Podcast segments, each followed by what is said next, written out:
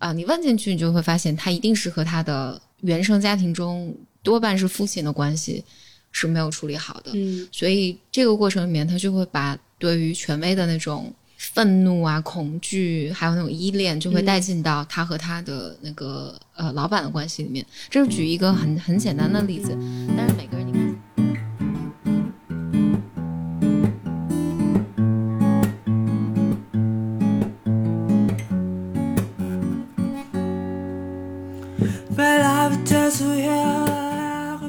到新的一期 Blow Your Mind。大家好，我是峰哥。我是简丽丽，我们这次又邀请了一位嘉宾来，嘉宾请自我介绍一下。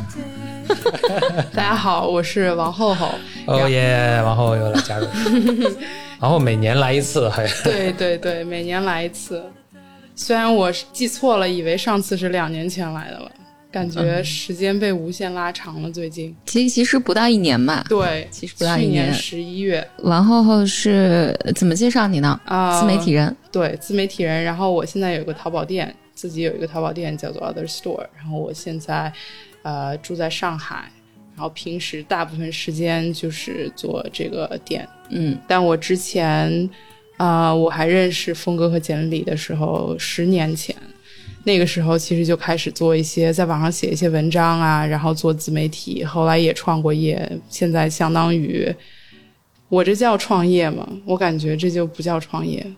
我觉得做淘宝店都不太算叫创业，做了个买卖。对，做了个买卖、啊这种，，做淘宝店还是是是创业啊？我觉得算是做个小生意，就属于个体户，就感觉跟创业，感觉创业就是要拿投资，不拿投资就算个体。创业有个狭义狭隘的定义的时候，就是但是广义定义就是只要不给人打工都算创业。嗯嗯，狭狭义的定义是必须走那种上市那条路，哦才叫创业。才叫创业啊，嗯就说它能特别特别规模化的。嗯嗯，但我觉得本质上都是一样的。本质上就是因为 GoGo 上一期在 BOM 讲的那期也特别好听，但我不记得那期叫什么名字了，谁还教你？要你要工作，工作不要上班。上班，对，嗯，大家可以搜那期来听。其实就是讲就是呃怎么做一个自由职业者。嗯，嗯，那这一期呢？这一期我们讲什么呢？我我觉得特有意思，因为我在豆瓣和在微博上面都问了，我说大家提一下，就是我们这一期讲什么。然后微博上面大家都想听跟呃职场有关的职场有关的，豆瓣上面全都想听跟职场性骚扰有关的。啊，真的特别多，就说请请谈一下怎么面对职场性骚扰。但是你知道，我们淘宝店就全都是女的，然后你唯一的没有什么可一两个男性就是那种就是非常为女生着想的做女装的男性，所以毫无就是这种经验对我没有这种经验，我们我们是要围绕职场性骚扰这个话题展开了吗？我觉得我没什么可说的，就不太不太了解这个。你最近有什么？你遇到什么好玩的事儿吗？其实，其实我最近有一些感想，就是因为我最近去冲浪了，然后我去冲浪的那个伙伴是我当时一六年创业的时候的实习生，他那会儿才十七岁，然后他申请完美国大学就去给我当实习生了，就他就。呃，他爸妈也支持，让他在上海租了个房子，然后在我们那儿打工。然后他现在已经快大四了，可能快毕业了。然后他因为这个嗯 COVID，然后他就在他就回国了，然后我们俩就一块去冲浪，跟他在一块儿，我也见证了他的很多成长，就从一个高中生变成一个马上要面临社会的这样一个呃感受，然后他也他也见证了很多我的成长，比如说比如说他跟我说的有一点我我记忆挺深刻的，他就说，因为当时我们在深圳的时候。我现在在帮我男朋友就是画这个手机壳嘛，然后我帮他联系了一些深圳的工厂，然后我就在跟深圳的工厂老板在打电话，然后他听完以后，他就说：“王浩，你以前就是对这种事情特别的抗拒，然后没有想到你现在就是这么耐心的跟跟工厂老板打电话。”然后我觉得这个是我感觉我第二次创业、第二次做生意挺大的一个变化。就是我觉得我对于那些琐碎的小事已经没有抗拒了。以前我觉得我是心理上是有抗拒的，我觉得这些事情得别人去做。感觉你当了老板以后，这个事情其实不该我做，就该别人去做。然后现在我就是，哎，早做完了，就是早算了吧。对，嗯，而且而且你自己做还会做得更好一些。是其实，而且我觉得你得自己做了，你才能教别人做。就自己嗯不会做，让别人去做，别人做不出来那个效果，其实你也无法描述出你要什么效果。这个我们在那个 BOM 职场系列其里面，其实也我们应该反反复复谈过好多次。嗯我自己的体会也是，从创业开始，如果这件事情你作为一个老板你不懂，嗯，极大的概率几乎是必然，你就必然会踩坑。就是如果你不懂，你交给别人去做，对，不能说一定做不好，但是它的一个概率在于你的审美不对。对，嗯你，也不知道谁能做得好。对是的。对对，你你你不清楚，你不清楚谁能做得好，所以你只能装运气找一个人过来做。嗯，嗯，直到他出了问题，然后老板才会想说，哎，那我还是自己去学。然后你最后发现，对，是，最后还是你回到原点。对对对，对，是的，嗯。所以小小事也是，嗯。嗯然后就是从这个说开来，我有一个事儿也是我最近在想的，因为我今年二十八岁了嘛，然后我这次回北京也是来参加我发小的婚礼，然后就那种十年没见，你看那些以前高中一块儿上的一些呃朋友，现在都已经就是完全变样了。然后就我在上海的时候，有的时候我就会被问，就是比如说你作为一个有北京户口，然后家里在北京，还有然后而且又出国留学，像这个群体还挺大的。那比如说你回国了以后，你怎么去调整心态，然后怎么样去找到这个平衡？我觉得这个是我可能当时创业的时候和现在再创业的时候的一个很大的变化，这种心态的调整。你能想起怎讲呢，对对对，比如说，像我以前，我因为我家是北京的嘛，所以我如果住在家里头，然后我就，嗯，不用付房租，我就住在我爸妈家里头。我觉得跟父母的这种经济上的不独立，其实会在某种嗯程度上阻碍我做任何事情。嗯就是我现在感觉到的，就因为我现在就是完全独立了，所以，然后我看见我身边很多朋友，他们也是，比如说家里头是大城市的，那比如说你出国回来，或者你上完大学回来，特别自然的就会住在家里头，然后呃，爸妈还能做饭什么的。但我现在就觉得那种当时那种状态，其实你感觉是一个好的，或者说你外地朋友可能还会羡慕你，但是这种其实让你的成长在某些方面停滞了。现在就自己在上海，就作为一个外地人去做很多事情，其实，呃，对我来说影响还挺大的。你现在是有遇到很多，比如说从国外回来的朋友，嗯呃，住在家里这个状况吗？如果家里头是就是北京、上海的，其实从国外回来，如果在自己父母那城市住在家里的情况挺多的。峰哥，你觉得呢？你那时候？其实这跟国外回来不回来倒关系不大，这主要是就跟他是不是跟父母一起住这个关系很大，对吧？对，北京有很多小孩儿是到外地去读书嘛，比如去嗯上海读书。他回来，他如果没有留在当地那个城市的话，很有可能会，嗯，大概率回北京。回北京很有可能就先跟父母一起住。嗯嗯那这个确实是一个很不健康的一个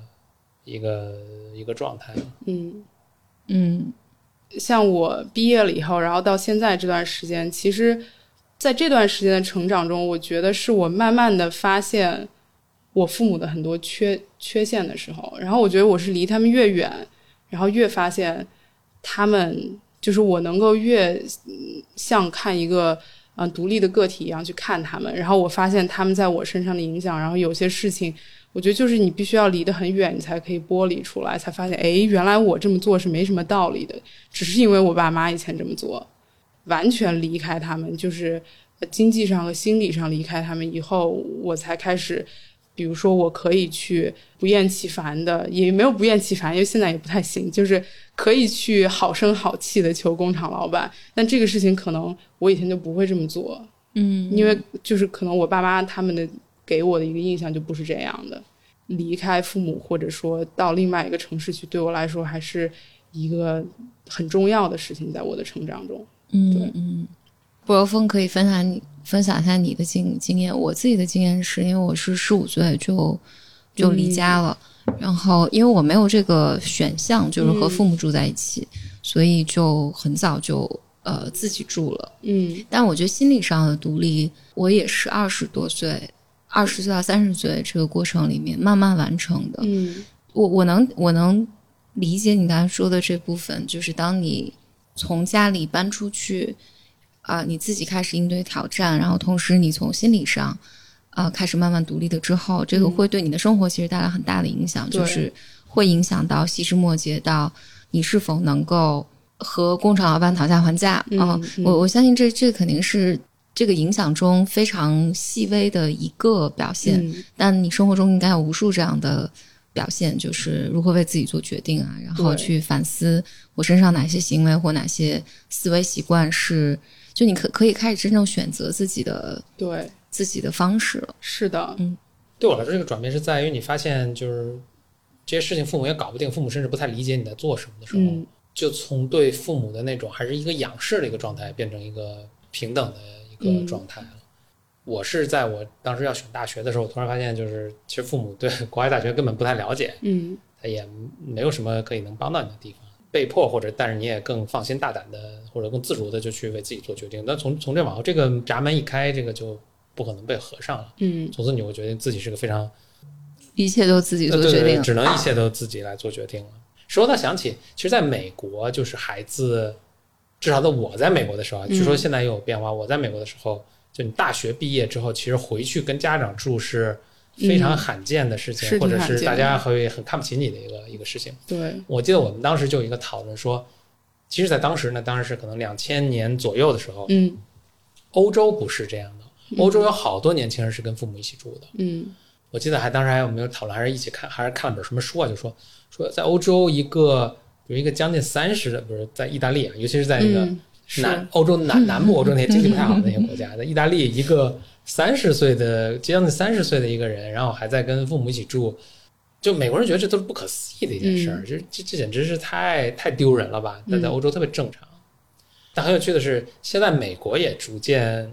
就是孩子大学毕业之后还搬回去跟父母一起住的情况是越来越多了，当然可能跟他们经济不好有点关系，嗯所以大家也开始越来越跟不得被迫的去接受这个这个事情。但在美国其实是非常进入大学那一刻起，其实你是走上一个相一个非常不可回头的道路独立的一个过程。那简历，你刚才说说完成一个个体独立的一个过程，在二十多岁开始，呃，可能才完完成。我觉得这也是存在一个问题，就是中国的父母没有一个，也不知道该怎么指导孩子去嗯完成一个独立，或者他也没有这个意识。嗯不像我看美国孩子是其实是非常有有清晰的这个意识的，嗯包括我在大学的时候跟我们同学聊，以及或者大家可以看一些文学作作品、电影作品，很多父母都是那种，就你大学毕业之后，我再给你最后三千美金，嗯。这就是我对你的全部责任了。那你嗯。接下来你就完全靠自己了，你也不要搬回家来跟我们一起住，我们有自己的生活，嗯。就是下这种死命令的这种，嗯。呃，所以他们是完全包包括我还我让我印象特别深的一个电影，就就父亲跟孩子做一个对话，这孩子是个 teenager，是个十几岁的孩子，但就特别反抗啊什么的，然后这父亲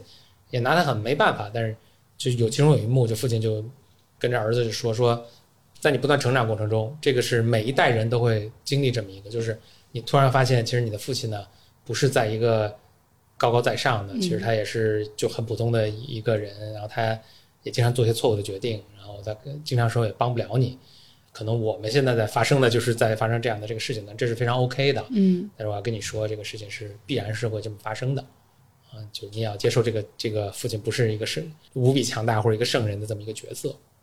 可能在美国的很多家庭中，这些是真实都会这么真实发生的一幕一幕，但是我很难想象在中国的家庭中，现在可能会比较好了，但是以前应该是很少。因因为你你们讲的还是就是大城市啊，包括西方的状况嘛。嗯因为我家在一个三线的小城市，嗯。我们家就是我们这个城市的生活里面，默认的大家是和父母一起住的，嗯。直到你结婚。嗯，但结婚都不一定要搬出去住。啊、结婚如果父母的房子够大的话，因为老人还要帮你看孩子嘛。我知道我有一些朋友、同学朋友，就是呃，就是他们住楼上，父母住楼下，大概这样。即便大家是分开住的，家里也都离得很近。住一个小区，嗯。嗯、对对对，买房也要买一个小区，买隔壁门的呀。就是嗯、呃或者你你一般开车或步行的距离其实都不会超过十分钟，我觉得这个牵扯到一个这一个社会文化的构成里面，呃，父母、家庭和个体之间的关系，在这个关系里面，呃，因为我我观察我的父辈和就是我的祖祖父这一辈的关系，还有就他们之间邻就是兄弟姐妹之间的关系，大家的大家是没有独立的嗯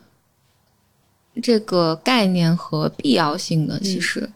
我我这个想到去年的时候，我去参加鼓楼西剧场一个活动，呃，它是一个话剧，这个话剧叫《晚安妈妈》，就是讲了一个女儿要自杀，呃，然后这个是一个成年的女儿，大概可能三四十岁的一个女儿，妈妈已经年纪很大了，大概七八十岁这样。他们在争争吵的这个过程里面，就是这个女儿不断的袒露心声那个过程，她一直跟妈妈住在一起。呃，这故事就不赘述，但当时的这个演妈妈的这个是一个表演艺术家，她大概可能有个七八十岁，然后现场观众很多就提跟母女关系、母子关系、跟父母之间关系的问题什么的，然后这个老太太就说了一个东西，还挺触动我的。她大意就是说，说你们年轻人讲的这些独立呀、要空间呀什么的，她说在我的那一代是完全没有办法想象的。他说，在我小的时候，我们一家人就是夫妻加上几个孩子，我们就是住一间屋子，可能我不知道多少平，呃，三四十平一间屋子，呃，筒子楼嘛。你你别说心理上有这个独立的空间，我生理上都没有独立的空间，所以在这个家庭构成里面，它是没有是不能分化的，也没有分化的。我我有时候也在想啊，就是因为到我这个年纪，我二十多岁的时候，就特别的要独立啊，要自由啊，要争取啊，要各种各样的东西。然后我觉得，就你在完完成心理上各种各样的历程，这个固然是我觉得我是得到了很多益处的。嗯但同样，我现在的年纪再回去回来看，这在我们的文化下不是一个不是一个自然发生的东西。嗯就这个文化是，呃，就像波峰刚才说的，是没有教，嗯其实没有教会这个社会构成里面任何一个人说独立大概是什么样的，嗯人们应该应怎么应对独立。所以我觉得对父母也不知道。我觉得你们的父母和我的父母还是有差别的。我的父母从小就是我的家庭环境里面，大家就会说，爸妈的一切都是你的，嗯反之亦然，那你这些都是对对妈妈，这没有免费的午餐的。对对对，爸妈的一切都是你的，然后家里做一切都是为了孩子，嗯呃，我们的一切都是为你好。呃，甚至比如说我姥姥在现在催我催婚的时候，她会这么讲，不是催催我生孩子这件事情，她会这么讲。我姥姥现在打电话跟我都，就是她知道你你很忙，没有时间打断听她废话，嗯所以她上来就说你在干嘛？我说我在工作。然后我姥姥就说：“你工作有什么劲？你工作赚的钱以后给谁花？” 然后迅速就把电话挂掉。我在想，我花啊 我有个朋友，他跟我说，他们那个村子里面也是有一个，就是可能四五十岁没有没有孩子的一个一个男人，然后他说，这个这个人就所有人管他借钱都不还，就是因为大家都说那 对对对，大家都说那反正那你拿这么多钱干嘛？反正你也没有人给嗯花，对对。对借钱就不不还，我靠，咱们文化下一个传统的幸福的家庭，四世同堂，嗯。就不是你应该，就是你就是得跟父母，你不要说跟父母了，你跟爷爷爷奶奶奶都要住一起。跟这个 great parents 爷爷奶奶的爸爸，你管他叫什么？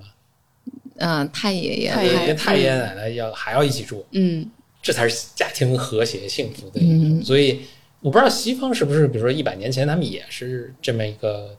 就是美好的家庭应该是这样，可能也是，就可能城市化之前，这都是对，或者比如说在农耕社会的时候，嗯肯定都都是这样。对，我觉得啊，我现在越来越敬畏了，我现在也不敢说咱们现在的这种默认的这个值就一定是最佳，嗯或者是人类社会必然，我觉得很难说对，啊。嗯因为你看你，如果我们往溯源，你看灵长类动物，你就比如黑猩猩，黑猩猩是这样，黑猩猩是雄性的黑猩猩，跟人类社会很像。雄性的黑猩猩就我是这群猩猩里面生出来的，我就留在这这群，就生老病死我就，除非我们这群群解散了，群解散了 退群了。对，黑猩猩一般都是几几十只的黑猩猩生在十几只或者几十只的黑猩猩住在一个群里嘛。雌性的黑猩猩是会到了一定年龄的时候就有这种冲动，这个女大不中留，就是非要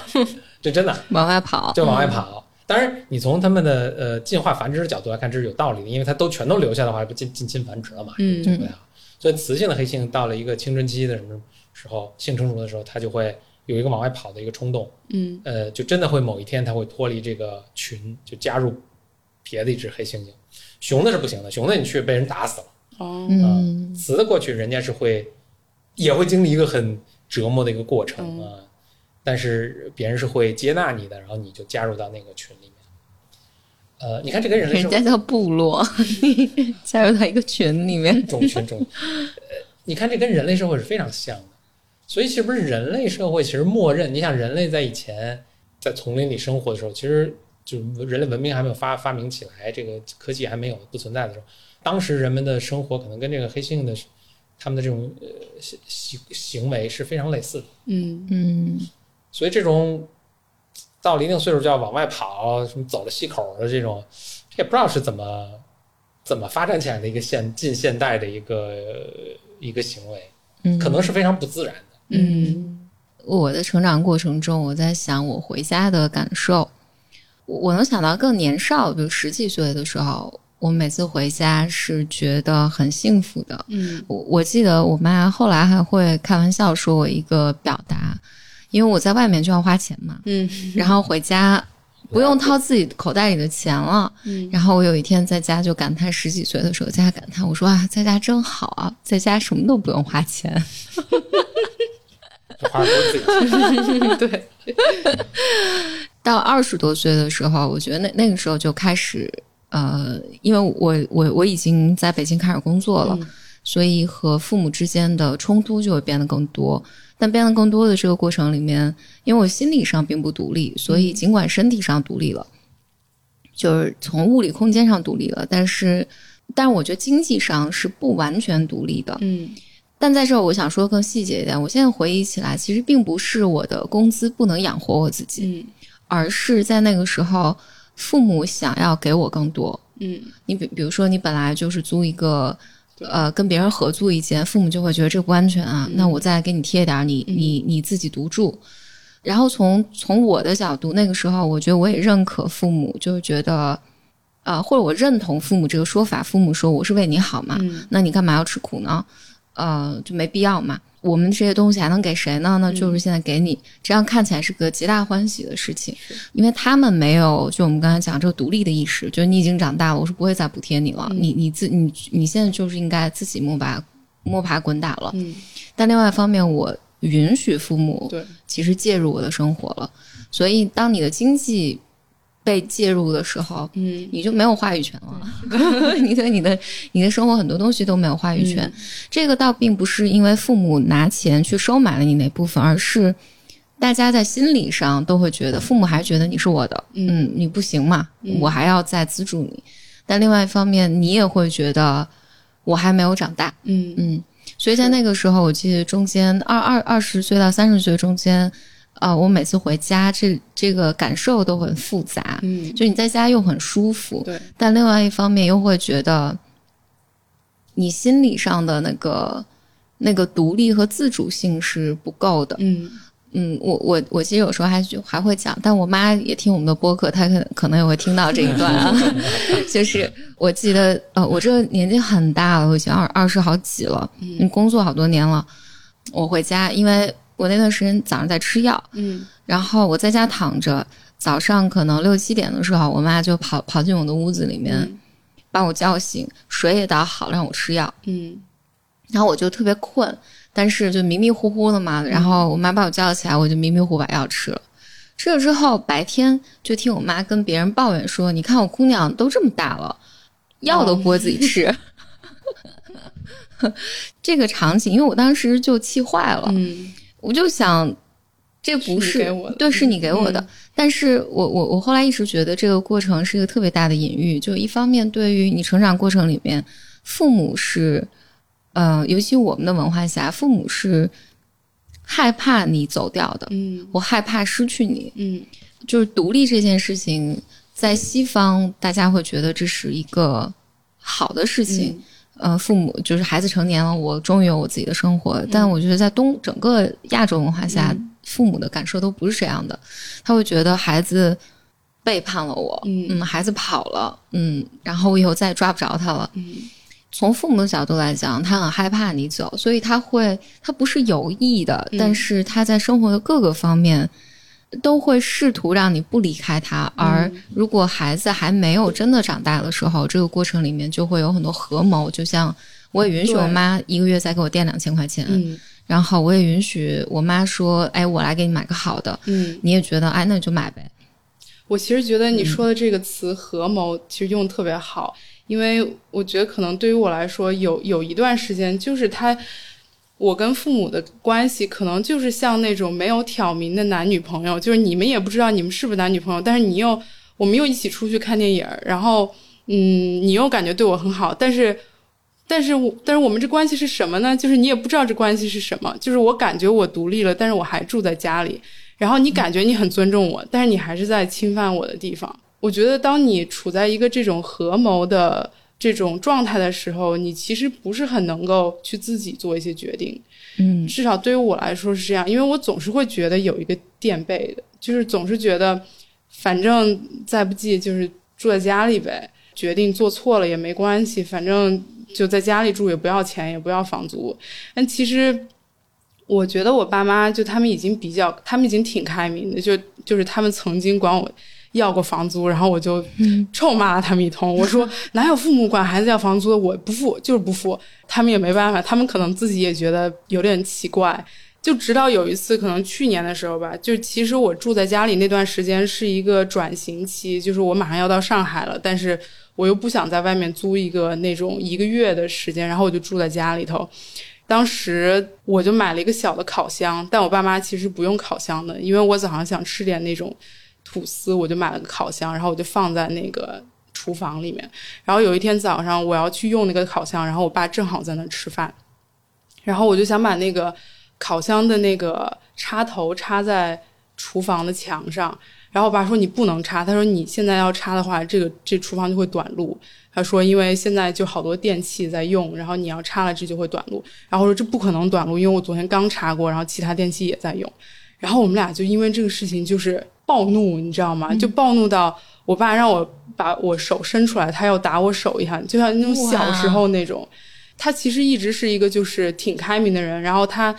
但他当时就像我小时候一样，就那种三四岁的时候，他要打我一下手，我就巨生气，然后我也暴怒，然后他就把我手拿过来，在我手手心上打了一下，然后我当时就打了我爸一拳，哈，然后我们俩就扭打在一起，你知道吗？我现在想起来就觉得特别的魔幻。我都二十二十六七了，然后我跟我爸就在厨房里面就是扭打在一起，然后就突然可能打了个两三分钟吧。我爸说：“我累了，我要去睡觉了。”然后就走了。然后我可能当时也突然冷静下来，我也觉得怎么回事啊？我就出去玩了。然后我妈就给我打电话，她说：“我听说，我听你爸说你们俩打了一架。”她说。他说：“你都多大了，你还能干出这种事来？”然后我说：“那你不说他吗？”他说：“我也说他了呀，他都五十多了，还跟女孩架。”然后，但是就那一次，我就发现，我靠，就不能再住家里了。就是这个矛盾已经激化到，就是都已经 physical 了，这肯定不能住家里了。然后我就就搬走了，然后就再也没这事儿了。嗯，我我没有经历过这种和父母住在同一个城市，嗯然后从父母家搬出去，因为我我的在我的幻想里面，如果我是在二十多岁的时候，如果是发生这样的事情，嗯我觉得是很困难的，就是对于我父母来讲，会经历一个，他们会非常非常的伤心。但我记得，我记得我曾经有过一个朋友，嗯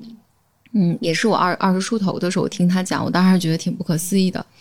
他因为跟父母住一个住同一个城市，他又独立的特别早，他经济嗯独立的特别早。然后他就跟我讲述，他说他就是有一天跟他妈，他觉得是没有办法在家住，在家嗯住就是被管的太多了，嗯啊、他受不了，所以他就跟他妈说我要搬出去。嗯，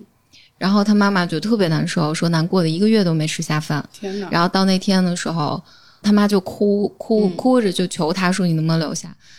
他说他搬着东西就走了。嗯，这个我觉得是在就是我们这个文化下，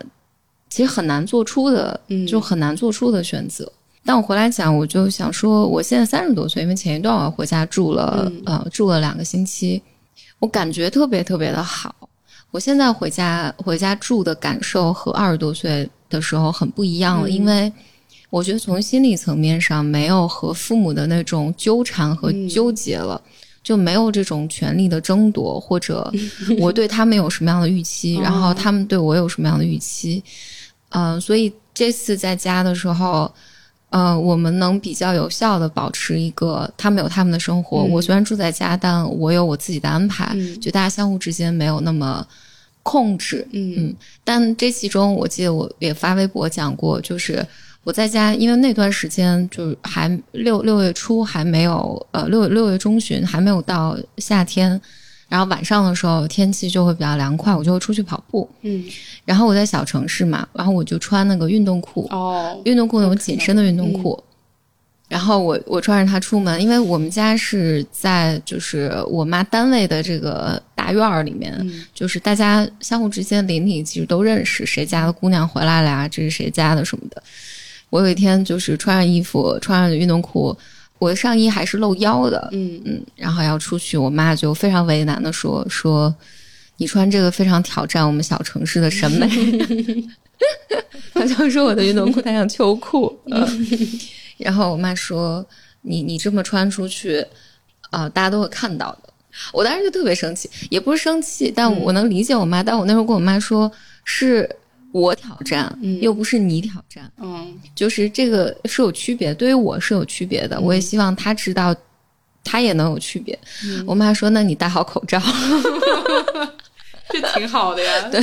戴口罩就看不出来。”我妈说：“那你那你戴好口罩，不要被别人认出来。”过了两天，过了两天我要出去跑步，然后我妈说：“我跟你一起去。”我说：“行。”答应了她之后，我突然意识到。我如果跟他一起出去的话，无论如何我都不能穿上运动裤出去，因为对于她来讲，这个就太丢人了，就别人都能看到 这是他的女儿，嗯。太丢他的人了。嗯、所以那次我就换了，就改变了我的我的穿着，跟他一起去。嗯。呃，但这个过程里面就没有特别多的这种冲突，因为如果二十多岁的时候，我、嗯。我就会把这个看作是，这是我自我的标志。你为什么觉得这个不行？我一定要让你来认可我。嗯，嗯、就有很多这种冲突。嗯就是我之前呃跟我另一个朋友聊，然后嗯，他当时就就问了我一个问题，因为就他也比较了解我的家庭，然后他觉得我家里头就是还嗯就是挺开明的，然后他就会觉得一个开明的原生家庭，你就不会跟开明的原生家庭遇到问题。然后我说这是这是不可能的，这是不可能的，就是就是无论你的原生家庭他们怎么能够嗯自我调整，就你肯定还是会遇到甚至就是一样多的问题。但只不过这些问题的方式，我觉得它可能展现出来方式是不一样的，嗯但是肯定还是会有问题。我我我在这想补充一个背景知识啊，以我的以我对咱们仨的父母，因为咱们仨父母我都见过，你还见过过父母呀？你也见过呀？咱们俩一起见的。哦，对对对，嗯，我妈跟我说，就是当时我在美国读书，然后我妈去见了你俩，然后我爸妈，然后我妈跟我说，我不知道在星巴克点什么，所以我就让他们什么都来了一个，你记得吗？这个我不记得，但是呢，为了我觉得有一点是可以和我们过去的两期访谈点题的。对，对我妈我记得阿姨，对对对，我记得推荐房狗狗狗狗妈妈给我推 荐推荐了房，然后因为第二周我妈也来了北京，然后周末说要干嘛，我说我们去看狗狗他们家那边买的房子。印象特别远，别的对就记不清了。对，我觉得 GoGo 和 Bro 风的父母都是更，相比我的父母来讲，都是更开明的。我的父母是更传统，就是在文化层面上更传统一些。嗯、然后在这儿我也也想就是回应刚呃 GoGo 讲的那一点，嗯我一直觉得，比如说在东亚文化，我觉得不只是中国吧，就是整个文化下，因为父母呃，就或者权威是不能撼动的嘛，嗯所以孩子是很难长大的，或者孩子是不被鼓励长大的。嗯我一直认为，如果是这样的话，那么在比如说在西方社会里面，他的那个人是可能或者作为孩子，他成熟度是更好一些的。嗯但事实上，就是我反正前两年、前几年在美国啊、上学的时候，嗯发现哪儿都不行，对，停止幻想。对对对对对，我这个幻想完全被打破了。就是我就发现，呃，因为我我们是一个心理治疗的课程嘛，嗯就是我们也是构成团体，你就发现创伤是不一样的，嗯就是和东亚，比如说我在国内的这种团体里面，它所反映出的团体所呈现出来的人们心理上创伤是不一样的。嗯但是呢，对于这个比如说课程的组织者、管理管理者的那种哭闹是一样的。我我这我现在细节有点记不清楚，但我记得那个时候我还挺震惊的。我就想，为什么就是我的同学们，我同学们其实年纪也都不小了，嗯就是都三四十岁，然后也有好几个五六十岁的，就是他们也是还比较成熟的治疗师了。我们构成的这么个团体，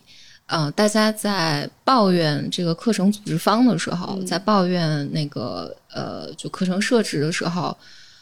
就是表现的非常像不懂事儿的青少年。嗯，我当时还挺震惊的，因为呃，因为我我我跟课程的，就是我我们的那个课程的 director，就我们俩是好多年的朋友，所以在课程结束，就整个两年的课程结束，我记得我们俩有一次吃饭，嗯我就聊嘛，就聊到他们课程作为组织方所所被 complain 的东西啊什么的，他就说啊，就说大家就是不愿意长大，嗯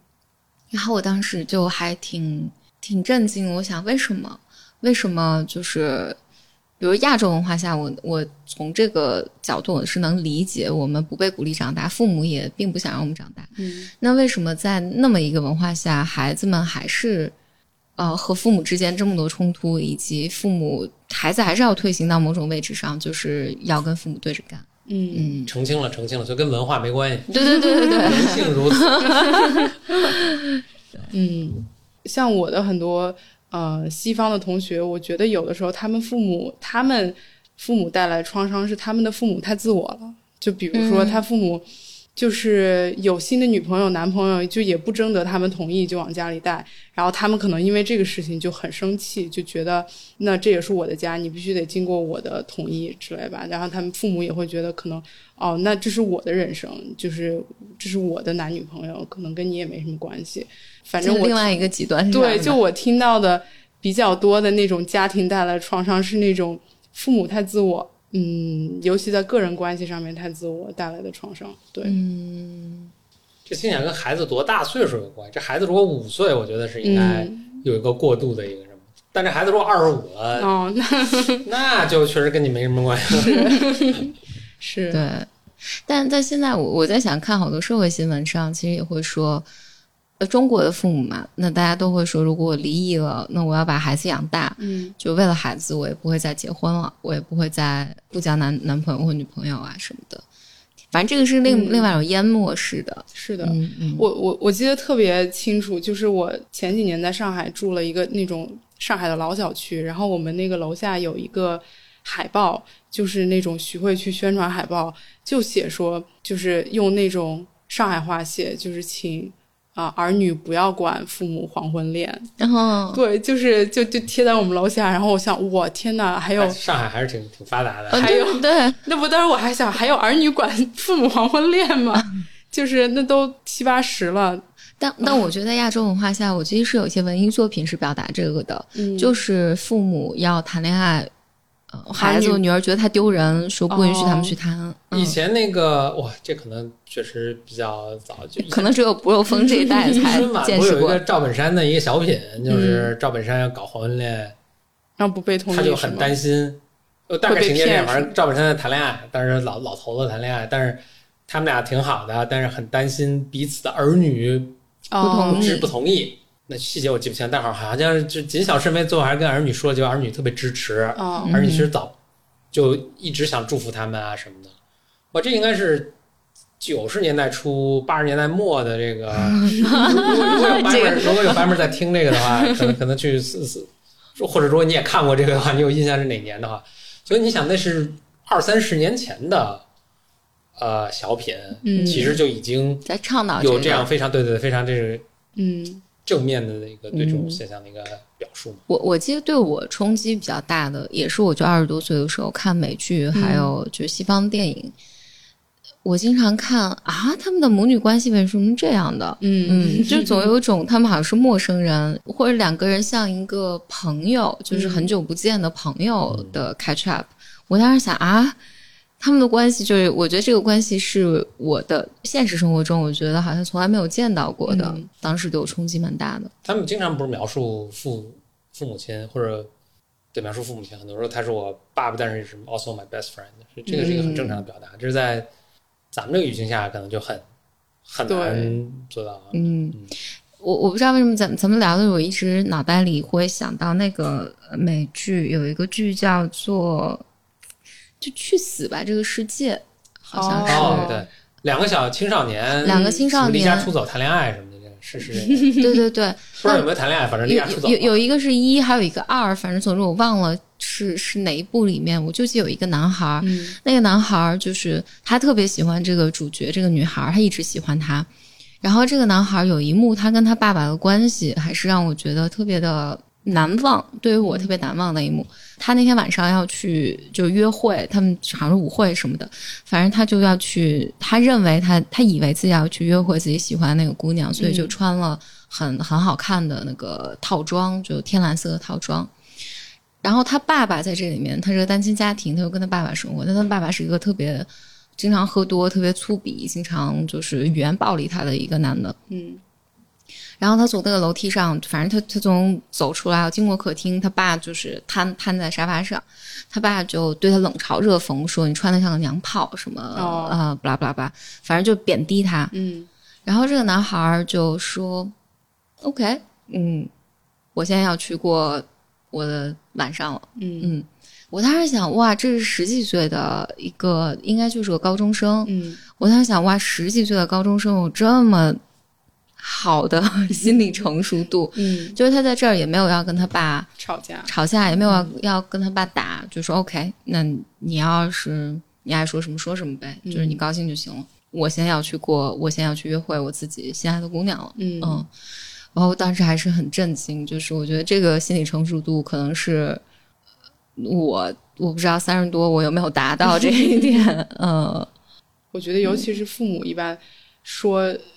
说一点针对小孩的话，或者至少对我是这样，我就特别容易爆炸。嗯对，即使他没有说可能针对我的话，我也感觉我的听见话里有话。对，嗯嗯。我们本来是要讨论职场问题的，不是吗？好像是。但我们讨论的是，你你你要和家里面独立了起来，然后你才能在职场上独立。我有一个朋友，然后他在他跟我一样大，然后他在一个二线城市，相当于他从国外留学回来，他爸妈就说这是个男生，说你一定要留，你你一定要回来。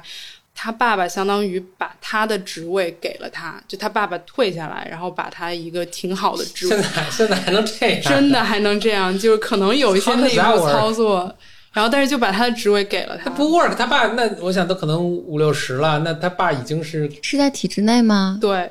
但他爸可能已经是一个很重要的，就是已经比较 senior 的一个人，那他怎么能？比如他爸已经当处长了，就我的理解是他也不是那个处长的职位给他，而是在这个就是里面有科室里面一个对编制，对，一个编制。但是他爸就得把这个让给他。但这个事情其实我还有一个北京的朋友也也是这样，他妈把我是听说过这个事儿，但是我是听着是在我 姥爷那个辈儿的。我妈也是这么说的，她说她也是我在我我只听过那个时代发生这种事儿啊，但是现在我姥爷还有退休的时候就我我我爷我爷爷好像是这样的，，OK，anyway，现在还有，这 个确实是挺震惊的。然后子继父业啊，对，他就从国外回国了，因为他爸就说我都已经把这么好一个工作，就相当于给你了，你就得回来做这个工作。然后他回来以后，他后来就他做了一个月，他就辞职了。天然后他爸妈就这个这个料的结对，但。但这简直是个弑父的对，然后他爸妈真的就就疯疯了就是这个嗯职位我都已经、就是、这么多年了。这么多年了，我给你了，然后你就不做了。他就是祖传的，就我觉得他爸妈也不是那种不开明的人，但是他们就是感觉对儿子不是特别有信心，感觉我还是要帮你一下，然后那我帮了你一下，你又接受了，就是有一种这种合谋的感觉。这个事儿我其实不觉得不怪爸爸妈，嗯，怪这个人，就他为什么要接受这个？就有的时候爸妈但凡对自己有做了些认这个识的话，他自己对对但凡就说，就我我我 I really appreciate this，、嗯但是我真的没法接受这个东西，嗯就是我接受的我也很痛苦，我也我也干不下去，然后最终会有这样的结果，所以就是我真的不能接受这个，就完了。你你说的简单，对，对 那可能人家就跟爸妈搞了很久，然后就是他真的爸妈想想这个这个结果会很可怕，他怎么能接受？他父母是不知道他现就是他父母也没出可能没出过国什么的，嗯父母是没有想到现在年轻人在想什么的，这个我是非常同情这个父母的。嗯，传家宝的在现在但这故事还没断代了，断代，故事故事还继续，然后他就是弟弟了是吧？没有没有没有，他就就是我看他这嗯到二十多岁之前一直是父母做决定，就是父母嗯觉得嗯你可能上这个学校不行，我给你搞到国外去，嗯怎么怎么着。其实我觉得他是个挺聪明的人，但是他就是。我也不知道，感觉一直没有机会，你知道吗？就是父母总在他提前一步把他这个东西给做了，然后这一次我觉得就是他的一次反抗，他就说我不做了，我就要、哦，我就要我觉得还回去挺还挺还挺了他就要回去，嗯他说他就要回到国外去。对，然后他父母就说：“那这不可能，你你你基本上找不到工作的，就是你都已经回来了，你为什么还要回去？”后来他就不听，他就回去了，然后现在就在加拿大就找到工作，也还挺好的。哇，对。哦，那很棒，对，然后我就觉得他二十多年，他就是这一次做的非常的决绝，就是把基本上就撕破脸了，我就不做了，我就要嗯。自己去弄，然后结果自己还找到了工作。我我我听你描述这个故嗯。事，就这个故事，我不知道在你们身边身边的，呃，因为你你们生长环境跟我还是不一样的，嗯，我身边这样的故事就非常非常非常的多，嗯，就是我几乎我觉得在我们老家的这个文化下在你身，边这个故事没有后半截儿，没有那个 就是就从了，就一辈子对对干下去了，吧？对对对对然后对期待着把这个再传下去。对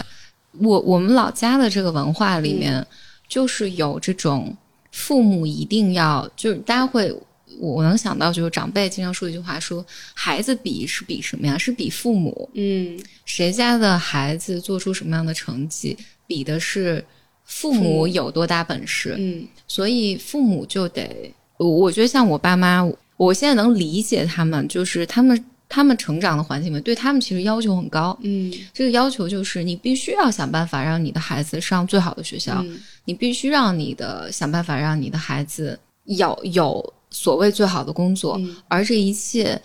在这个话语境下，嗯。孩子是被呃灭掉的，嗯。就孩子是被隐身的，嗯。这个全是拼的是父母的关系、嗯。父母的能力、父母的父母的见识，嗯。所以在他们的角度来讲，如果我不这么做，嗯。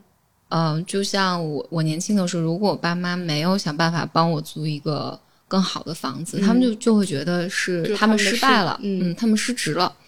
因为我从这个文化下长下长大的时候，嗯你也会觉得好像这个世界规则应该是这样的，你很难不受父母的安排说，当父母说这个是最好的东西，嗯。然后你也就觉得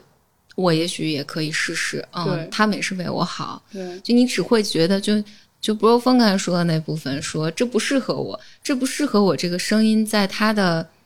在他的心里面这个声音不大，对，嗯，这个声音可能有百分之二十，然后慢慢直到那个声音越来越大，大到不行的时候，他才会。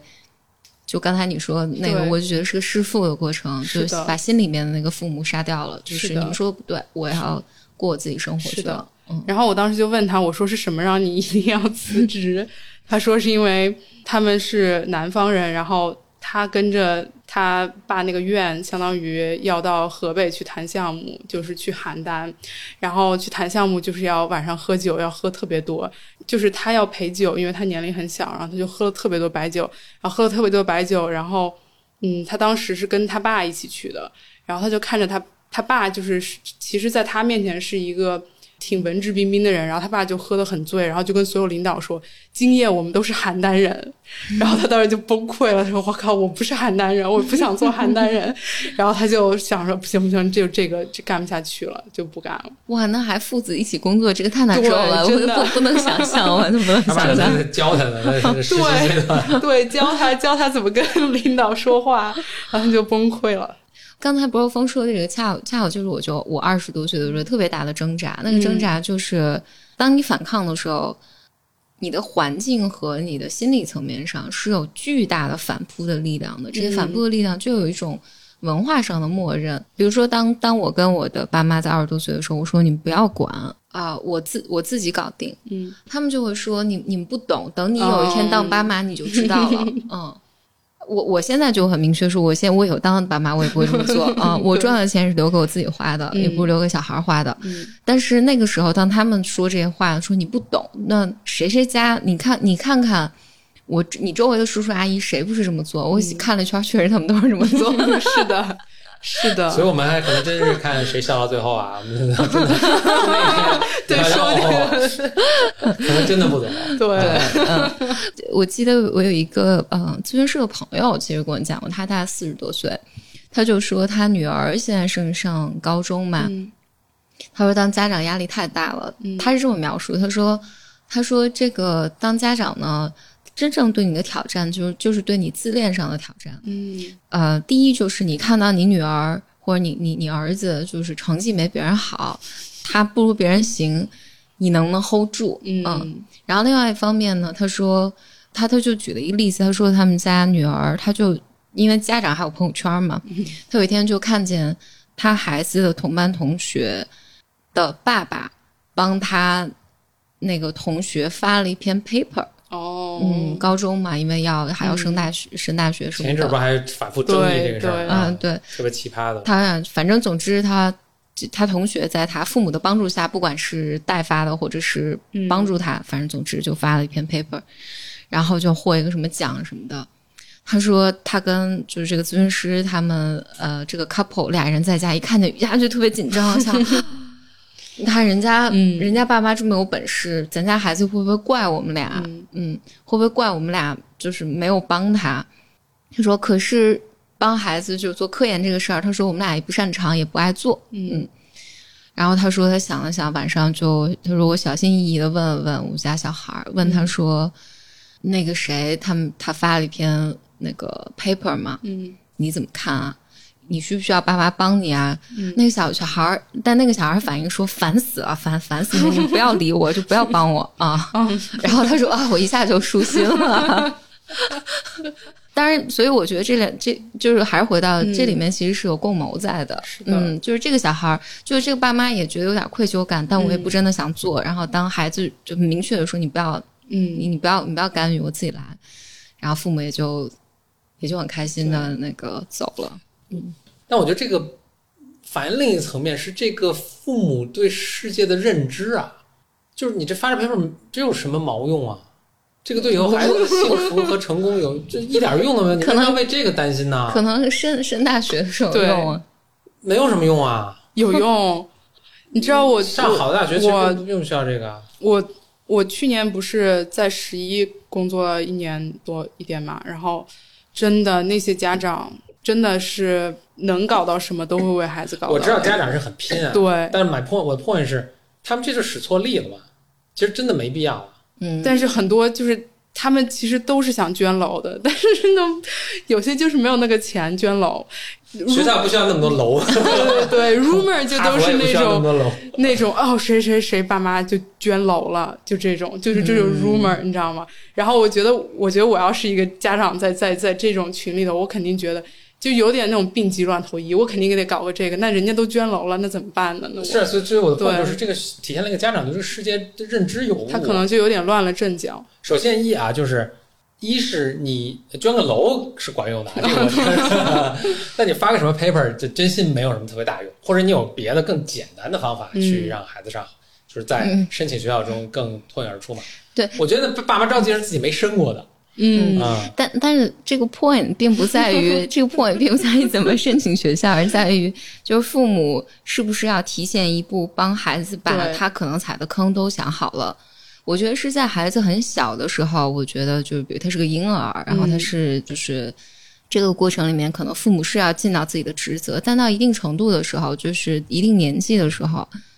父母就要学会放手。对，这个咱们肯定是没有争议的。但是当比如说我父母，我是对人生是有一定是是是一个很智慧的父母，怎么说？你不用强迫孩强迫孩子，但是我是愿意让你知道的。我这两天在读那个 Catherine Graham 的自传、嗯，c a t h e r i n e Graham 是那个 Washington Post 的那个主编掌门人，对，嗯主编。但但 Washington Post 实际上是他老爸，他老爸特别有钱啊，嗯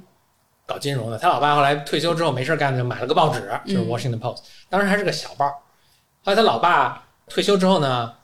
他他有这个女儿嘛，他这个女就他他老爸是有有孩子，但是孩子都不愿意不愿意继承，不愿意、不愿意去个继承他这个这个事业。结果呢，他女儿呢，呃，嫁了一个律师，叫什么什么 Graham，跟嗯 他他老爸叫 Mayer，他老爸很喜欢这个这个他女婿，他女婿呢也很喜欢这个事业，等于就传把这个事业传给他女婿了。后来他女婿又过世之后，就传给 Catherine Graham。嗯然后 Catherine 这 Washington Post 现在是这么鼎鼎有名的报纸，是在 Catherine Graham 手里呃成名的。OK，这是背景啊。我我其实看里面一封信呢，这应该是 Catherine Graham 在大读大学的时候，他爸给他写的，是因为个什么事谈恋爱还是什么事儿？嗯他爸就给他写了封信，呃，应该他是他写了什么信问他爸，然后他爸就回信给他，就说这种事儿呢就你自己决定。嗯，但是呢，我觉得我在这方面其实经历很多，我还是有一些经验的，我是很愿意跟你分享的，然后你自己去做决定的。其实这个是很重，我想说的是，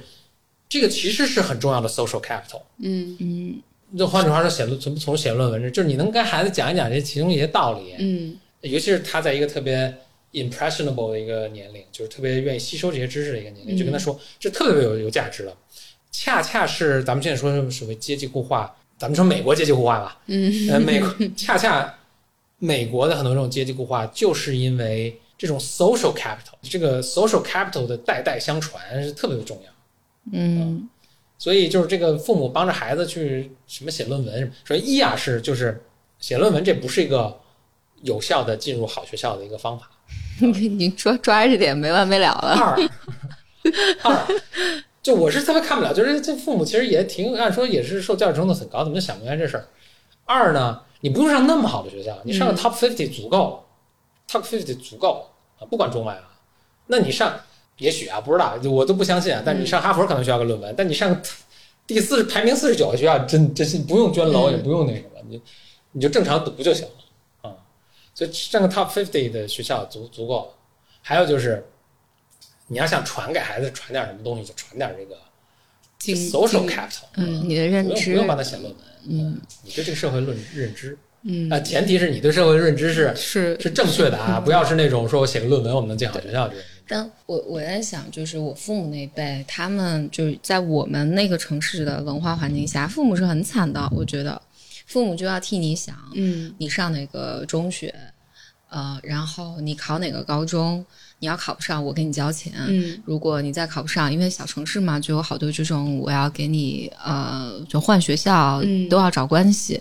然后我想办法让你去上大学。比如比如国内你要考不上，我想办法把你送国外。嗯送国外呢，我我听了无数的这种故事，就是比如孩子上不下去，我帮你换个国家，对，我跑，啊我再跑跑国。是的对对，我要跑到北京来，嗯。就是我要找个中介，然后再就中介还要我来给你找，然后我帮你换语言学校，帮你换。然后孩子如果读读读不下去，我身边有好多好多这样的例子，比如读不下去了，回又回国了，回国了呢，帮你找工作，帮你找工作，帮你安排工作嗯，然后我要帮你买房，呃，然后你有了孩子，我还要帮你带，对，哇，简直就是首先这父母，人为什么要当父母？首先这个父母听起来还挺能个儿的啊，上天入地，对对，父他母必须他有很要能够。多社会社会资源才能搞、嗯搞孩子的财力才能搞明白这个事儿。但是他如果有这么大社会资源，那么大财力，他早干嘛呢？他孩子小时候给他好，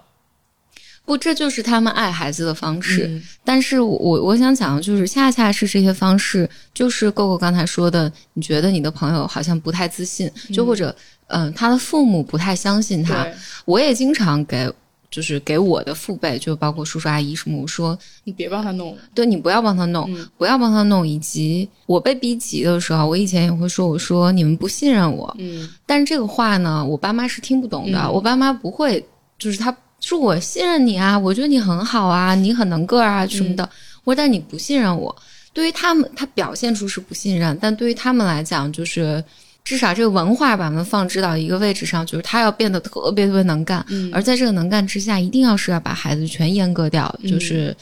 我就要让你孩子觉得你自己是完全 completely 无能的。那比如说，你们觉得这种情况，那作为孩子能做什么呢？如果你的父母是一直是这样对你，然后你一直觉得你跟父母是一种共谋，你怎么踏出这个这一步呢？我还真的是有一这个心得，啊真的有一个心得，就是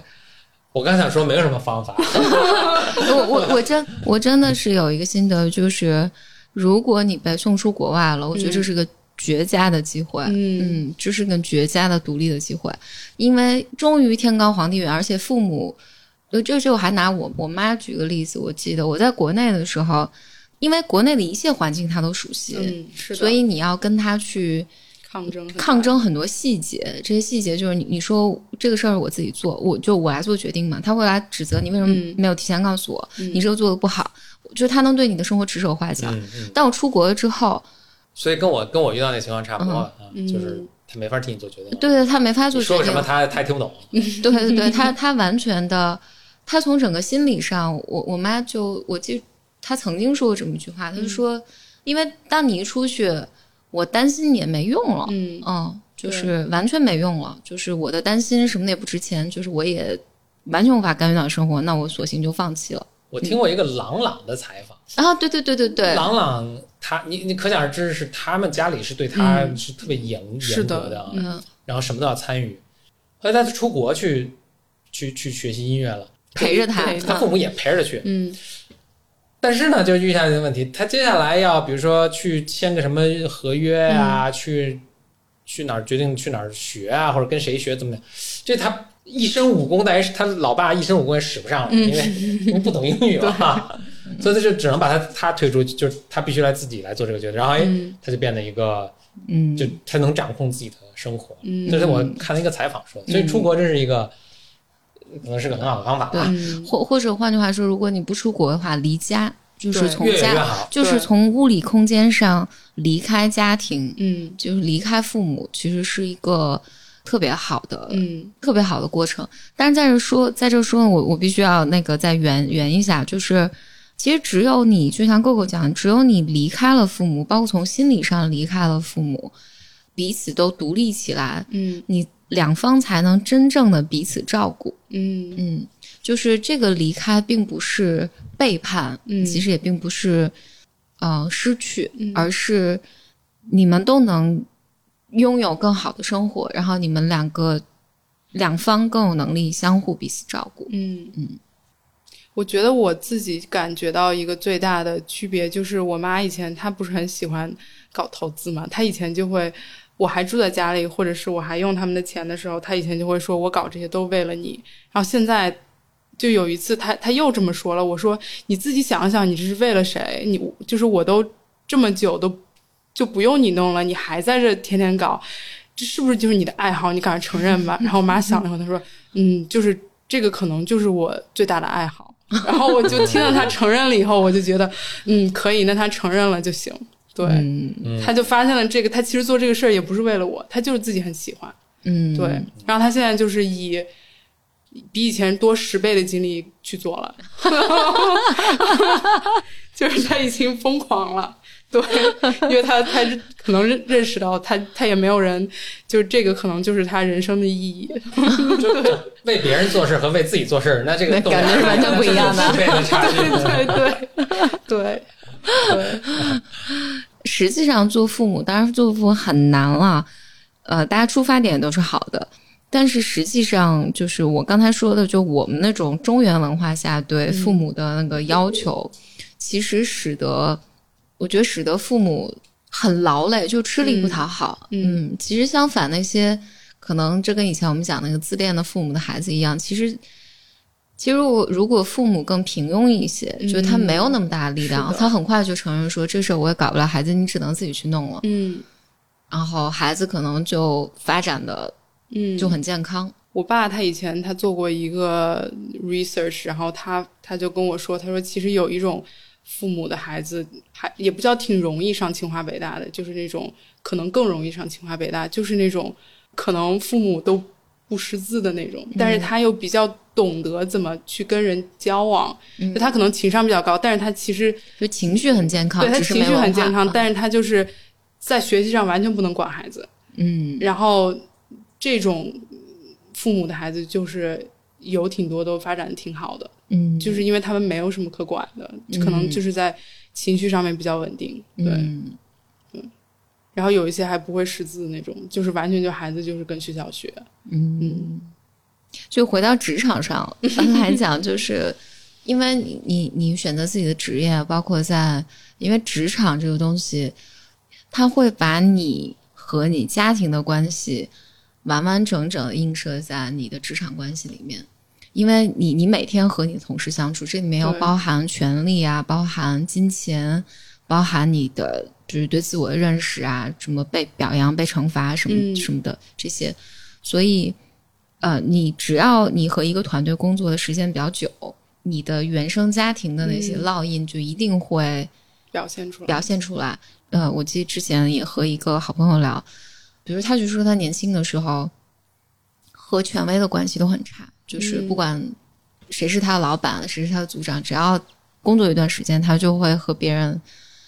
杠上。嗯，嗯就是他，所以他在一段工作中很难待得长久。嗯啊，你问进去，你就会发现他一定是和他的原生家庭中，无论是父亲或者母亲，有一多半是父亲的关系是没有处理好的。嗯所以这个过程里面，他就会把对于权威的那种愤怒啊、恐惧，还有那种依恋，就会带进到他和他的那个、呃老板的关系里面。这是举一个很很简单的例子，但是每个人你可想而知，就每个人进到职场里面都会，就尤其如果你在一个小部门里面的时候。部门跟你同级人之间的竞争，嗯其实就是在家庭中你和兄弟姐妹之间的竞争。嗯嗯，然后这些东西都会带进来，嗯、所以就对应下来，就如果你是在一个对自我没有那么了解的过程里面，在职场里面一样会遇到困惑。嗯就你在职场中很多的困惑，看起来被表现为就我不知道该怎么发展啊，呃，团队不重视我啊。啊、没有人给我提供帮助啊，等等等等。但你比照的话，就是这些，它带给你的情感体验，很多时候是和你在家庭中遇到的情感体验是很很类似的。嗯所以对应来讲，如果你比较成熟，情绪上比较成熟和、和独立的话，在职场环境中，其实你也会更容易做你自己的选择。你就就你更容易判断，比如说你的这个职场环境是不是真的是个傻叉环境嗯啊、你的老板是不是真的这个行为非常的傻叉，在霸凌你嗯啊、你就不会有那么多的困惑。嗯嗯，然后你可以选择说，我在这个职场中，我要选择成为什么样的角色。嗯，我要从这儿拿走多少东西，嗯我要给予多少东西。我觉得这个还挺，真的还挺对我来说还挺醍醐灌顶的，因啊，为？对啊，因为我以前没有想过，就说，但是我会感觉到这些变化是在同时发生的，但是我没有想过，比如说我在第一次创业的时候，我有很多困惑，很多一大部分困惑就是，比如说我会觉得我当时的合伙人他会管着我，嗯但是可能现在我又发现，我回头看可能不是他管着我，就是就是那种跟父母的关系，就是你你是为我好，但是其实我又想对抗你，所以我就不做这个事儿。那我不做这个事儿，你就肯定会管着我，然后就是会有一种这种的拉扯。这个也是我觉得我那个时候跟父母也在经历的一种东西，所以我觉得怎么说呢？跟父母不再有这种合谋以后，然后才可以才可以明白自己在职场上的位置。嗯对嗯嗯，就是我跟 Bro 风创业的这些年里面，嗯我们自己对于呃同事的观察里面嗯能感觉到，就是人们有时候他在他真的不是工作能力的问题，也不是嗯智商的问题，呃，就是人们会把自己的这种。从我的语言叫创伤啊，但嗯其实不一定是创伤，就是他的一个模式。他会把他没有解决的内在没有解决的东西，就一定会带进工作里面。嗯带进他的职场关系里面，而且往往真正限制一个人的在职场中走多远的都是这部分。嗯，是的，嗯都是他的局限。比如说，呃，有一些人就，呃，我举举一些举举我自己身上的例子好了。比如说我在刚刚创业的时候，因为那个时候我还在和父母的那种呃控制和被控制的关系里面，嗯就是在 struggle，、在工作中有一些表现就是我。不太知道怎么表达愤怒，就有这个、这个愤怒太强烈，嗯有的时候就特别容易被激活，有的时候这个愤怒又不能表达，嗯它就会在我的工作里面有展现。比如说，当我觉得这个别人做的没有做好的时候，嗯。我没有办法特别明确的指出来他说的是不是好的或者不好的。这个就是伴随着当我内在的这部分呃处理了之后，嗯。我在职场关系中也会变得更更清楚。嗯。我我们能观察到很多，有一些人是内在非常非常渴望被认可，嗯。他渴望，他这个渴望，嗯、比如说在一定程度上是能够帮助他在工作中取得一定成就的，嗯。但是到达一定的职位或者他和你这个环境建立关系足够久的时候，啊、你可以你可以想象，他这么渴望被认可，一定是在他的呃原生家庭里面，他没有，他没有这个东西，或者他渴望，呃，无论他的那个对象是谁，对象是他爸或者他妈，无论是个什么样的人，或者他是在这个家庭中被鼓励，嗯。你要不断的获得我的认可，你才能生存下去的。嗯。所以，那他在职场上也会反复的陷入这这么一个状况里面。嗯。当他是积极的时候，他就会非常努力的拼命的工作，嗯。但当这个时间足够久，他的坏课题，嗯。啊、那部分出现的时候，你就看山不是山，看水不是水了，看工作不再是工作，而是我所有的目标都为了获得，比如说某一个老板的认可，嗯就是你这个认可是远远大于工作本身这件事这件事情的。这样呢，就会，那你工作肯定是会出漏子的，是的。嗯，因为这里面有可能还会表现为，比如说我对同级的 manager 之间的嫉妒，嗯。嗯，然后有可能会表现为我渴望获得更多的权利和资源来证明嗯。我对于公司或者老板认为我是重要，等等等等。嗯。我们现在看来，人们在职场发展中遇到的，在一定阶段你遇到的问题，其实当然职场技能或者、嗯。我并不是说职场技能或者你的以前的经验不重要，而是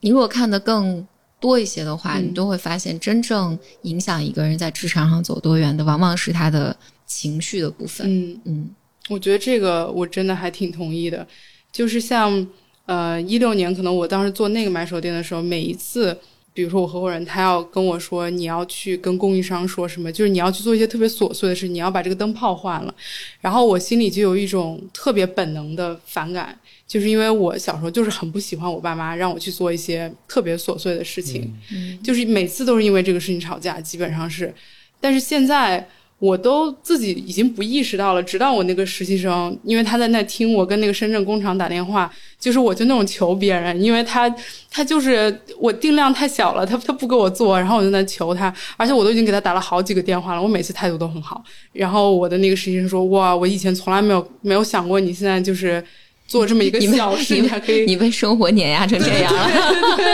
对，然后我第二天就还跑到人家工厂里面去，但是我自己都不意识到这个事情已经不让我特别反感了。嗯就是我要做的时候，我已经不意识到，我第一个反应是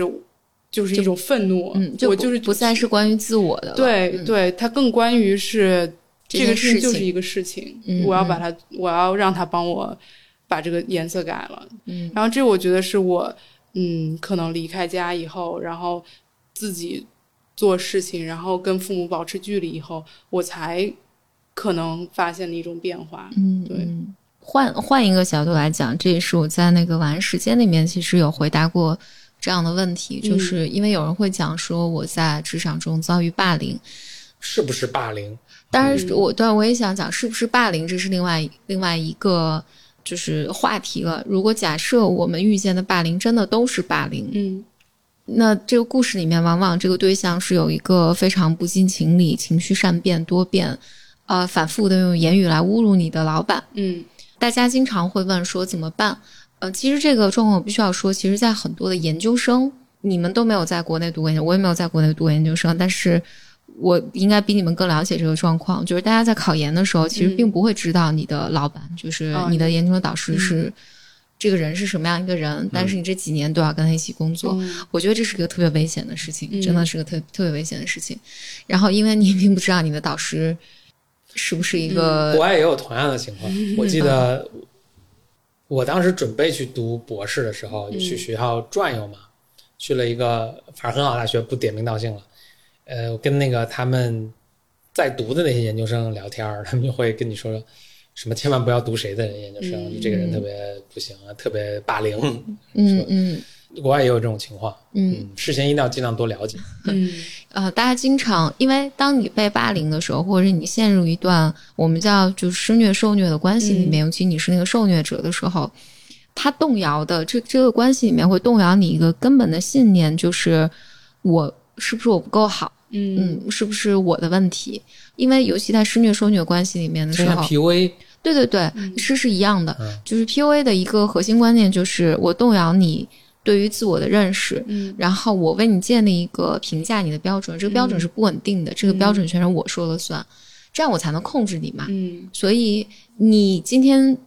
对自己感觉好，是我让你感觉好。嗯，你你今天感觉不好，很像垃圾一样，就是我想让你感觉你自己跟垃圾一样。在这个状况下，就是你一定要知道，对方这个人，就无论是老板也好，还是你的导师也好，他所想要伤害的对象，嗯，也并不是你，嗯，是他的一个糟糕的课题。我说一句更通俗的话，就是他有病，这是他的病。他是在一个带引号了，是他是在一个发病的症状里面，他可能因为他肯定不止 P U A P U A 你一个人，他可能 P U A 你们整个实验室，他身边的人他都会去 P U A 他，所以在这个时候，如果你不得不在这个环境下生存的话，就一定要知道这一切都不是关于你的，嗯，无论你做的好还是不好，就他都会他都会觉得不好，因为在这个关系你很容易觉得哦，如果我再。再多做的好一点儿，我的那个文章写的再好一点儿，他可能就不会骂我了。这这是不可能的，因为他就是在和他自己看不见的那个魔鬼在斗争，而恰好你现在是他身边近的人，你就变成那个魔鬼。其实是这么个，所以就不要，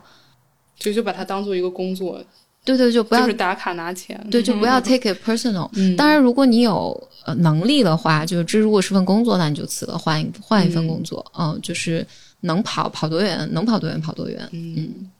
当然说这个，我觉得也要谨慎啊，大家还是要有一定现实检验能力啊，因为很多情况下，可能你做的也真的不好，也是有这种可能性的。对对对，我我们现在。我们现在说的是，其实你做的还可以，但是你不断的被……哎，怎么判断是是我做的不好，还是这老板神经病呢？How how do you？我觉得一个任何一个好的老板都是会给员工，哪怕再少一点的正向反馈。就是比如说这个员工，你看得出来他努力了，他可能还是做的不好，那你还是得给他一点正向反馈，你还是得说，那至少我看见你就加班加了很多，但你可能做的不好是因为。嗯，这方法不太对，我们一起那什么一下。但我觉得，比如说，如果你即使你时间都花的多了，老板还不给你一个正向反馈，那我觉得他可能就是他的标准没法达到。在职场中，嗯，因为你就是要被评价的，嗯，就是这个是不可避免的，因为你是来干事儿的嘛。那那你不可能，你你做的事儿你做的不好，你希望老板还鼓励你、支持你，我觉得这是嗯不可能存在的。我觉得一个标准是老板的，老板是对人还是对事儿，嗯，以及老板的标准是否稳定，嗯，就是我有一个客观的标准，比如说，那你这个我随便举例啊，你比如说，那这五件事儿我们是有核心指标的，你这核心指标完成了多少？嗯嗯，我我是有明确的对你工作考核的标准的，而不是由我自己的心情来决定。今天我说你特好，明天我说你特烂，嗯。那我特别赞同的是，呃，是他是不是针对这个事儿？嗯嗯。但那个标准，这个甚至这个我都在觉得，就当你能力没达到的时候，你会觉得老板有非常奇怪的标准。嗯嗯，是的，是的。当你的审美没有达到这个时候，你会老板你会觉得老板在老在提一些奇怪的要求，而且每次提都不一样。嗯。但其实老板后面是有，或者说咱们就说老的说客户吧啊，其实你的客户后面其实是有其实他是看到了你没看见的东西，嗯但由于你自己水平不够高，你你就是看不到这个东西，嗯你也没有办法了。那你们会觉得，比如说这个老板他有这种义务，就是把他的，因为我觉得有些老板他没有那个沟通能力，把他想要的东西描述出来。我觉得一个好的老板，他是要他那个标准，他是可以把它描述的很清楚。尤其是我觉得在做设计方面，你你怎么跟别人说你设计给我做到什么样子，对吧？然后嗯就像我们以前有的时候，你就拿几个图跟别人说，我就要这个感觉的，但这个感觉是什么？那别人做出来可能就不是这个感觉，然后你说这个不行。我后来就慢慢发现，你就是得有一些特别特别清晰的指标，就可能是我就是要，我只要你是背景是白的，然后没有阴影，然后这个这个这个人的头发在动，他的头发丝可以看见，就到这种，然后你每张图片给我是这样，我就满意了。但是如果你说我就要这种感觉的，这个就很难去，非常有趣的一个问题，嗯。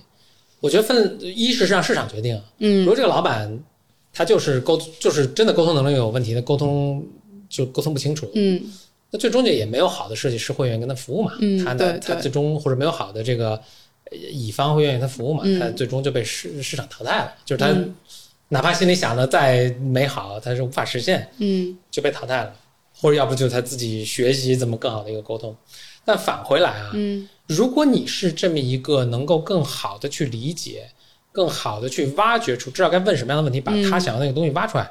那其实你就能够你在市场上的价值更大。对你就是对吧？你就是一个甲那方，那你也这可嗯甚至是可以一个你努力的方向。嗯然后再回到你你刚才说的那个，你跟设计师那个工作嗯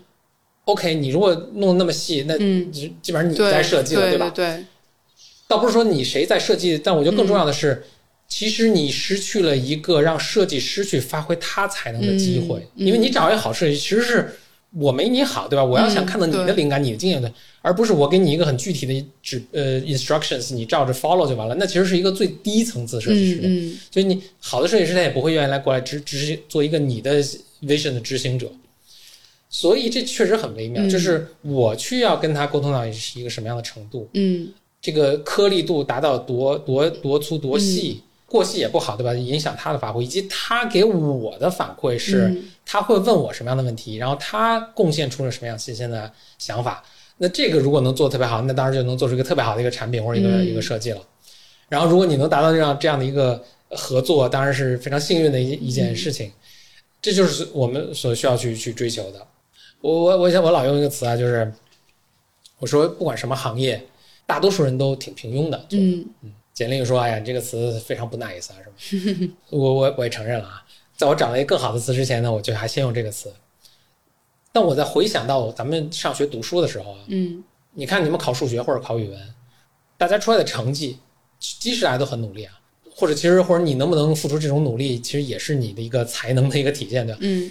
最终都是有个曲线的，可能大多数人的七八十分，嗯呃，有有那么个把不及格的，然后有个把能考九十五分以上的，永远是这么一个、一个曲线。其实，在学校里是这样，步入社会之后，在这个行业里面，你看这个整个行业的从业人员，他们水平的分布嗯。也会是这样，大多数人都在中间这么一个差不多一个水平，有有几个个把特别烂，嗯。然后有极少是九十五分以上。嗯。你如果有选择余地的话，你当然希望尽行尽行尽可能的去跟那个九十五分以上的人去一起工作。嗯。但实际上呢，你随机去搜寻，或者你对这个行业你不懂的时候，嗯就搜寻的就很随机了嘛，对吧？或者你用一些很世俗的标准去去搜寻，可能也不准。你可能二十个人中才有一个，那咱们说百分之五嘛，投百分之五，二十个人中才有一个的机会，你能找到那百分之五的人，嗯就概率还挺低的。你可能要试很多回，你才能找到一个像相对比较完美成功满意的。所以嗯谈恋爱也是一样。嗯，这个你的你寻找的那个那个人人群中，他们的分布也是一个 大多数人都很平均，然后有个把特别好。那你你总是想尽可能去找找嗯好的你喜欢的，那这个你可能要且找。嗯我我我倒还挺想从另外一个侧面补充一下，就是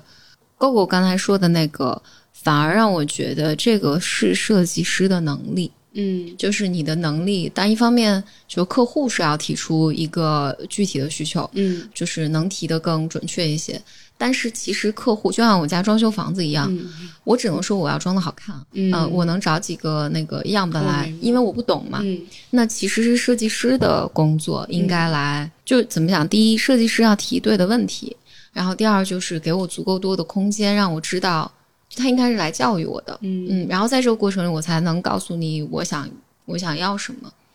因为我最最近刚好有这个经历，反正在有一个项目上，我我先跟一组设计师工作的时候，这个困境就在于，呃，他们给了一版方案，这个方案呢，我我就很难说好或者不好，嗯我就觉得好有点普通。嗯然后呢，大家就问我说：“那你想怎么改？”那我作为一个非设计师的人，就我不能把你的工作给做了。对我我我就会非常的痛苦嘛。我就我这时候就会想，那你要不然把这个换一下，或者把那个换一下。哦其实你也不知道。对，因为、因为我我不懂这个东西，我只能看出这个东西不、嗯不是我想要的样子。但是那设计师就会问说，那你之前就说，就我们提嘛，提方案就是我提我们需求的时候，我们提要这个词，要那个词，要那个词。嗯但我觉得你没有做到啊。嗯。嗯，然后后来我跟一个更好的设计师工作的时候，他其实是这么来告诉我的，就是首先他对对我的需求是有了解的，那嗯。大概就是这个程度了，他就会说好，我来做多做几种方案给你。他会这么描述他的方案，他说一组是你描述出来的嗯。这个方案，嗯，就一组是我作为艺术家，嗯。我觉得什么样好看，嗯，这个是我做出来我觉得是最好看的，就最好看也最好用的。嗯。啊、我在做一组市场上比较流行的做法，嗯。嗯，因为你你也不知道市场流行什么，我告诉你市场流行的，所以我做三三种，一种是你想要的，一种我认为你想要的，一种是我想要的，还有市场流行的做法。嗯。我先给你这几个方向，等于我我其实先教育你一轮在这个过程中，你会再给我反馈说你哪个是你想要的，然后我再细化这些方案。我觉得这个时候才让我意识到，他其实给我这三组方案之前，他其实也做了大量的功课，他手手有很多很多的手稿。嗯我这个才觉得，哦，好的设计就不会，因为之前我大多数跟设计沟通的时候，嗯。都会被卡在前一个里面，嗯。就是嗯，然后他就问，那那你那你想要什么呢？嗯？然后我就嗯嗯也说不出来，就是我脾气好一点，或者我审美不够的时候，我觉得那那就这样吧，嗯。那这就会变成一个出来的方案。嗯。然后，所以直到我和就是 B 组设计师工作的时候，我才意识到，哦，好的设计师是这样的，嗯。在这个基础上，我们俩能够一起工作出一个好的工作方向。嗯然后在这个时候，我又去请教他，就是我就看好多设计师的作品嘛，我就请教这个设计师朋友，就是怎么看大家的作品。嗯就我作为普通人，我在看设计师的简历还有作品的时候，我就看哇，这个好看，嗯哦，这个风格好，然后那个还挺普通的。嗯但他看的时候完全不一样，嗯就是他说他会说这个完成度高，那个完成度不高。啊有一个设计师的作品，我就觉得啊，这个很好啊。嗯他说不行，这是个初级设计师。嗯我就问他为什么，就他扒着简历给我讲了一些细节，他就会说，你看，嗯，他说你比如说看这个图，这个图上他说这个 logo 的形状嗯好像是凸起了一个角，嗯他说这个角呢确实看起来很好看，他说但是你当你印到名片上嗯和印到就是不同的这种延展的时候是无法无法完成的。哦，这太小了。嗯嗯，他说这个是无法完成的，所以你如果真的要做的话是要改的。嗯所以他就说，那你那你就知道这是一个年轻的设计师，他没有真的做过这个项目，这是他的创意，哦这是他的创意稿，所以你会看起来很好看。嗯但是如果你真的要工作的话，这里面大部分东西都是不能用的。嗯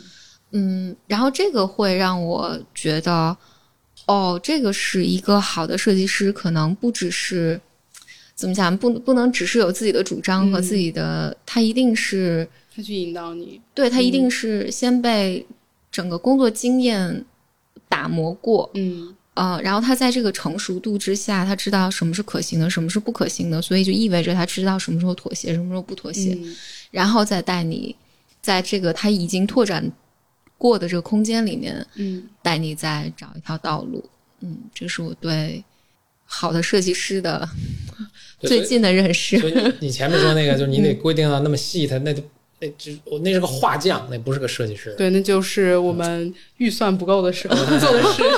大多数时候都是陷入那个状况，因为你最后不得不，就设计师也很恼火，然后我也很恼火，然后就最后就只好我自己去找找一些就是呃，就是基本上你自己图片啊，然后给他，我就找这个做，嗯，然后我就想，那我为什么要个设计师呢？嗯嗯呃，当设计师开始质问你说，那你要什么？你想怎么改？到我开始特别 struggle 嗯的时候，我觉得这往往是我就就我举另一个例子就完了，就是你也创业嘛，嗯你比如说我们做一互联网产品，嗯用户不喜欢，嗯那我去问用户，那你想要什么？那不行吗？那不能这样啊！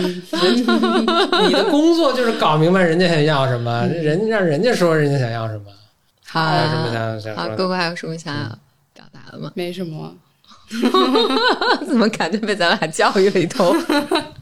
没有没有不是，嗨，我我们都比你大那么多岁数呢，然后这东西才到现在才活明白，你就慢慢来吧。最后结尾结在这儿了吗？吗？好伤感呢。我觉得这是好消息嘛，那就咱们去就你稍微展做一下对你稍微，你就说设计这个，后来我就什么了，大多数人真的不 care 自己的东西，嗯，我觉得更多是不 care，我觉得是。嗯，但是你怎么能让一个人 care 呢？没办法，啊，他就是自然规律就是这样。啊他就是要不就是 care 的，他要不就是不就是老师，你老师再好，总是大多数人考六七十分，嗯就全考六七十分，那是老师的问题。嗯如果百分之九十考六七十分，然后还有百分之五能上九十的，那这老师就是一个正常的，这是 OK 的老师。嗯，好，欢迎各个 后后做客我们 BOM 播客，嗯，大家可以去微博啊、微博啊王后后，微微博王后后就是邂逅的后，后面的后一个走之地。嗯，它是下划线下划线没有，就一个下划线，哦，一个下划线，然后王，然后王后后。对三横一竖王，然后邂逅的后，对啊，微博是王后后，豆瓣也是王后后，对啊，然后大家也可以关注后后的淘宝店叫 Other Store，对，嗯买衣服，other store，嗯 谢谢大家，谢谢峰哥，谢谢简历，谢谢哥哥。也可以在豆瓣上关注两位主播，呃，豆瓣啊！啊，不是说错了，也可以在微博上关注两位主播简里里，嗯，峰哥是 B Y M Bro 峰，嗯也欢迎给我们来信，我们的邮箱是 B Y M Club at outlook 点 com，我们下次节目再见，拜拜。